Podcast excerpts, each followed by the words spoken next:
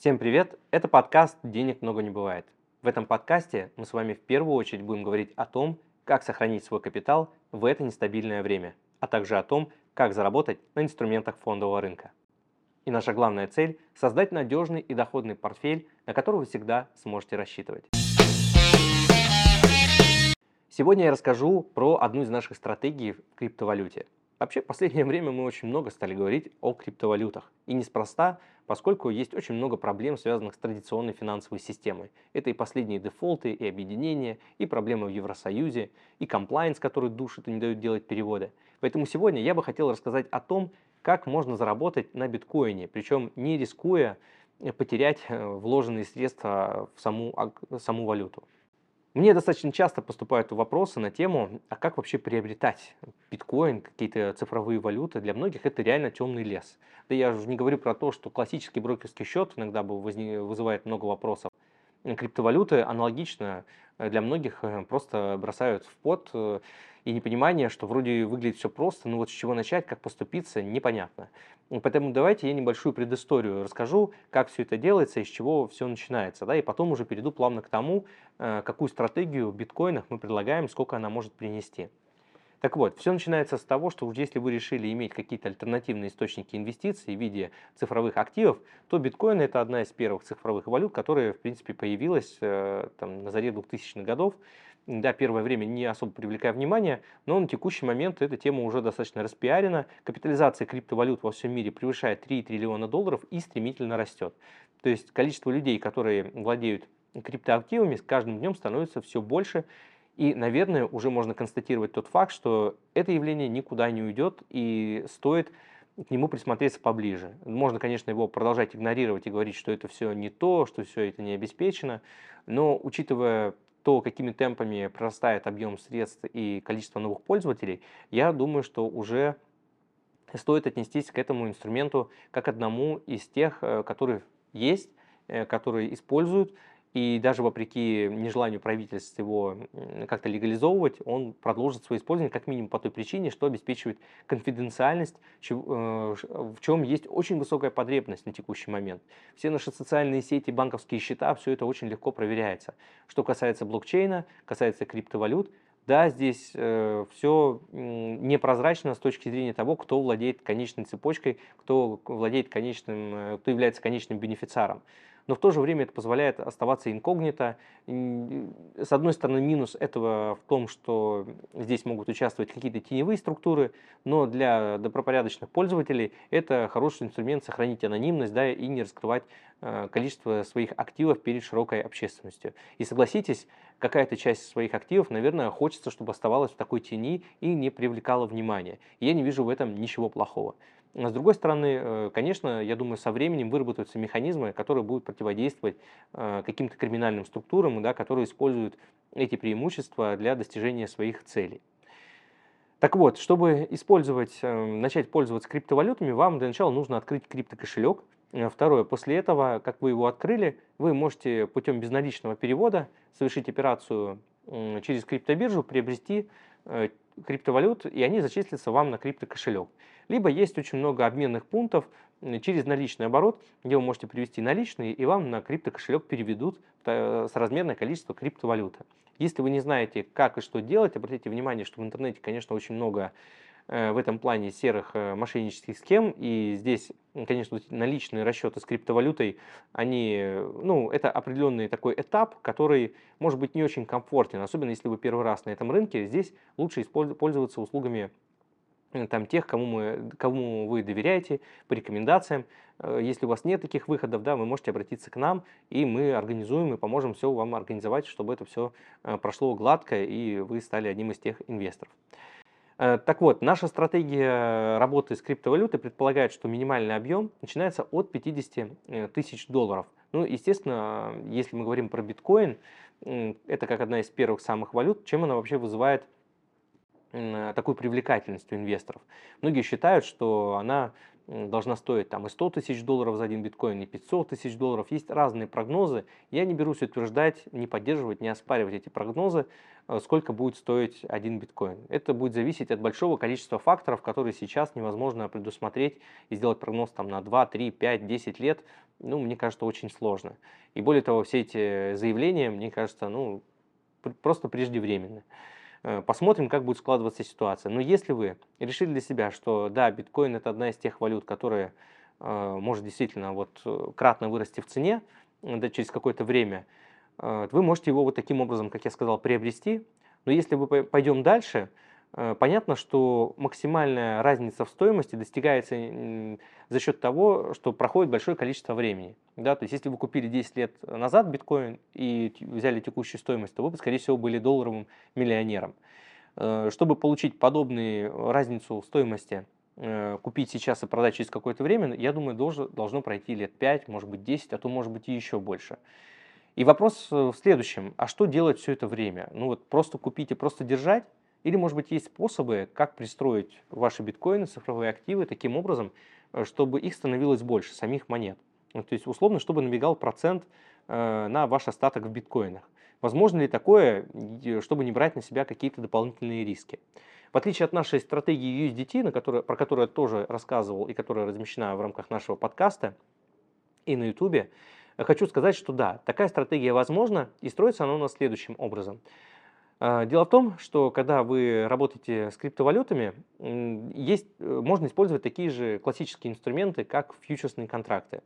Причем это очень сильно напоминает э, э, классические инструменты, которые есть на обычных биржах.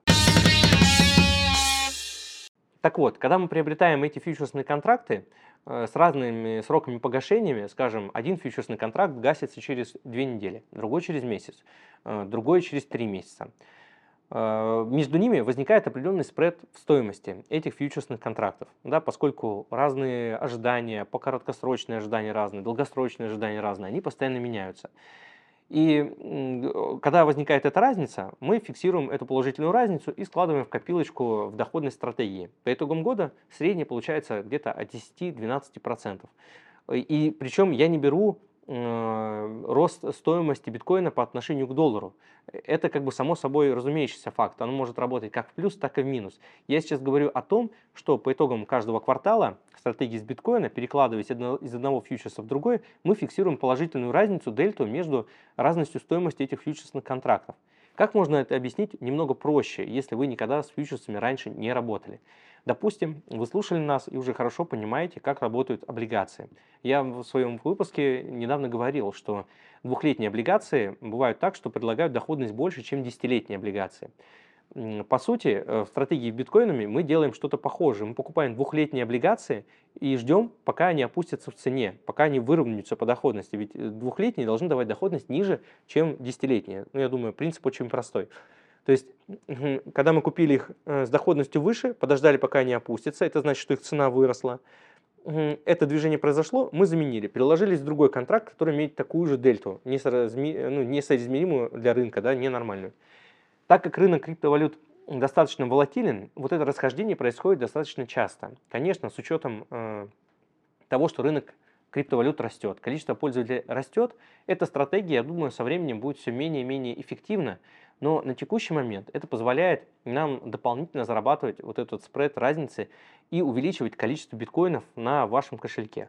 Причем с точки зрения техники, конечно, здесь тоже есть разница. Вот как и в одном из наших роликов про USDT, э, про стейблкоины стратегии, я рассказывал, что чтобы принять участие в этой стратегии, нужно перевести их на определенный криптокошелек, который, э, то есть оформление полностью официальное, чтобы вы понимали, заключается договор, да, в рамках которого вы передаете средства под определенную стратегию. Далее эти средства размещаются на бирже OKX, в которой уже используются вот эти биржевые инструменты для извлечения выгоды. И ликвидность также сохраняется ежеквартально. И с точки зрения рисков, здесь появляется риск самой биржи. Подробнее об этих рисках я рассказывал в нашей стратегии про стейблкоины. Погрузитесь, посмотрите. Не буду здесь повторяться. Но идея в том, что сама биржа э, открывает свои резервы, по сути, э, открывает в онлайн, в онлайн режиме, чем обеспечены их активы. И этот риск, мне кажется, минимальным. С другой стороны, надо помнить про то, что любые цифровые валюты, э, и сам биткоин, и криптобиржа остаются все-таки в поле зрения регуляторов по всему миру, и может возникнуть ситуация, при которой комиссия по ценным бумагам может выставить какие-то претензии к самой бирже. И это, конечно, риск инвестора, про который не стоит забывать. У меня вот в одном из разговоров с инвестором мы с ним обсуждали, у него есть определенный запас биткоинов на своем кошельке холодном. Э, когда мы обсуждали с ним вот подобного рода стратегию, он говорит о том, что э, с одной стороны я понимаю, что биткоин я продам не скоро, наверное, лет через 10, может через 15. И поэтому мне бы хотелось, чтобы все эти 10-15 лет э, ну, биткоины росли. Да, то есть если у вас доходность по счету там, хотя бы 10%, как по этой стратегии, то каждые 10 лет, по сути, вы удваиваете, удваиваете количество биткоинов. То есть одно дело положить 100 биткоинов, Э, через 10 лет это будет все те же 10 биткоинов на холодном кошельке. Но единственное, на чем вы выиграете, это по отношению к курсу доллара. Но если через 10 лет у вас будет уже не 100, а 200 биткоинов, то, соответственно, вы, э, ваш выигрыш составит вдвойне. Да, в этом как бы есть преимущество использования подобных стратегий. Но минус заключается в том, что мы берем на себя риски вот этой самой биржи, через которую работаем. И даже если она прозрачно открывает свои резервы, не стоит забывать про то, что у регуляторов остаются вопросы. Конечно, биржа делает все, чтобы эти вопросы свести на нет, но мы не можем быть до конца уверены, что регулятору завтра не потребуется предоставить что-то еще или объяснить там что-то еще. Допустим, вот такой оператор, как Tether, USDT, да, стейблкоинов, э, после того, как SEC ему предъявила претензии, он в своем интервью обозначил, что дали ответ э, регулятору э, более чем на двух с половиной миллионах страниц то есть, понимаете, да, какой уровень проникновения регуляторов в эту область. Конечно, они это делают под эгидой защиты интересов инвесторов, но, как я и говорю, в первую очередь идет борьба за сохранение монетарной власти, за сохранение возможности контролировать и регулировать денежные потоки как внутри экономики, как в случае с США, это еще и мировое обращение доллара. Поэтому этот вопрос остается открытым. Держать их э, на холодном кошельке или инвестировать э, там, и получать прирост э, также остается на вашем усмотрении. Э, на мой взгляд, э, сама по себе криптовалюта биткоин, да, она также остается в, в серой зоне, и не факт, что, возможно, даже у биржи будет больше шансов выжить, чем у самого биткоина, потому что биржа все-таки является элементом реальной экономики, и в этом плане есть конечные люди, есть конечные структуры, которые несут ответственность. У биткоина, как мы знаем, ответственности нет. Да? Мы не знаем, кто стоит за созданием, кто там э, изначально ее придумал, некий Сааташи мифический, который э, никто не может найти. Так вот, э, поэтому что касается криптобиржи, возможно, они имеют больше шансов на выживание. А может быть, я ошибаюсь. И может быть, наоборот, сам по себе биткоин в холодном его виде да, будет э, более разумным решением. Но э, идею, я думаю, вы поняли, да, что за 10 лет вы, по сути, используя арбитраж вот этих вот фьючерсных контрактов при помощи нашей стратегии, вы, по сути, за 10, каждые 10 лет удваиваете количество монет.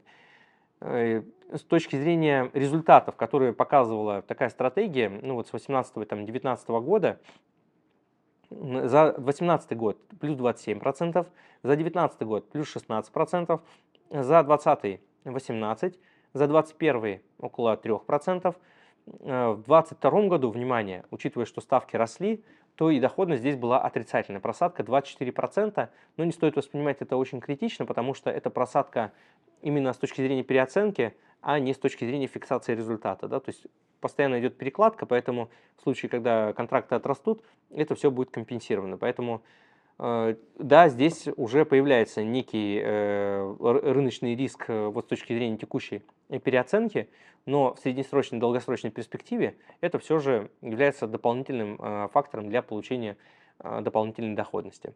Если вас, конечно, такие качели не устраивают и вы никак не готовы, хотя мне сложно представить какие-то супер агрессивные инвестиции, э, которые воспринимаются инвесторами в биткоинами как очень агрессивные, поскольку сам по себе биткоин изначально является агрессивной историей, и, возможно, уже если заходить сюда, да, то выжимать максимум из этого.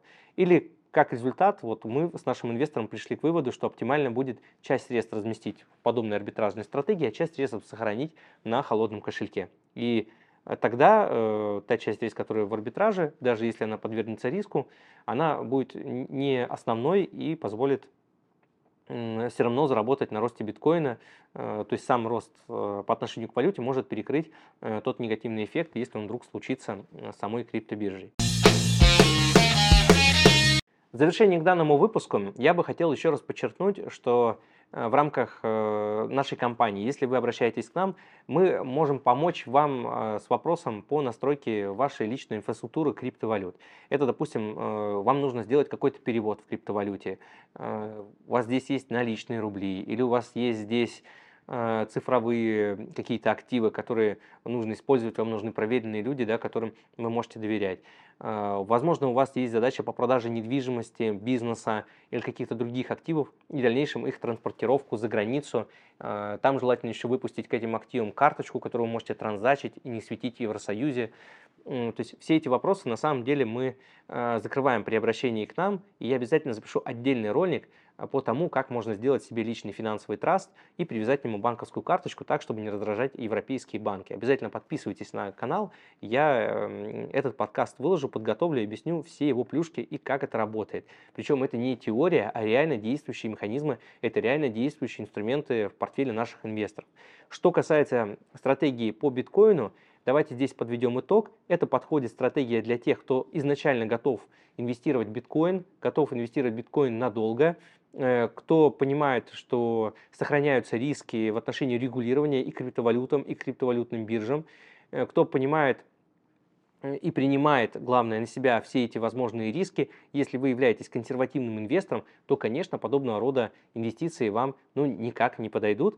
Если вы хотите более спокойных и разменных э, сбережений, то, думаю, вам стоит посмотреть наш ролик и прослушать подкаст на тему стратегии инвестирования в USDT, да, в стейблкоине USDT.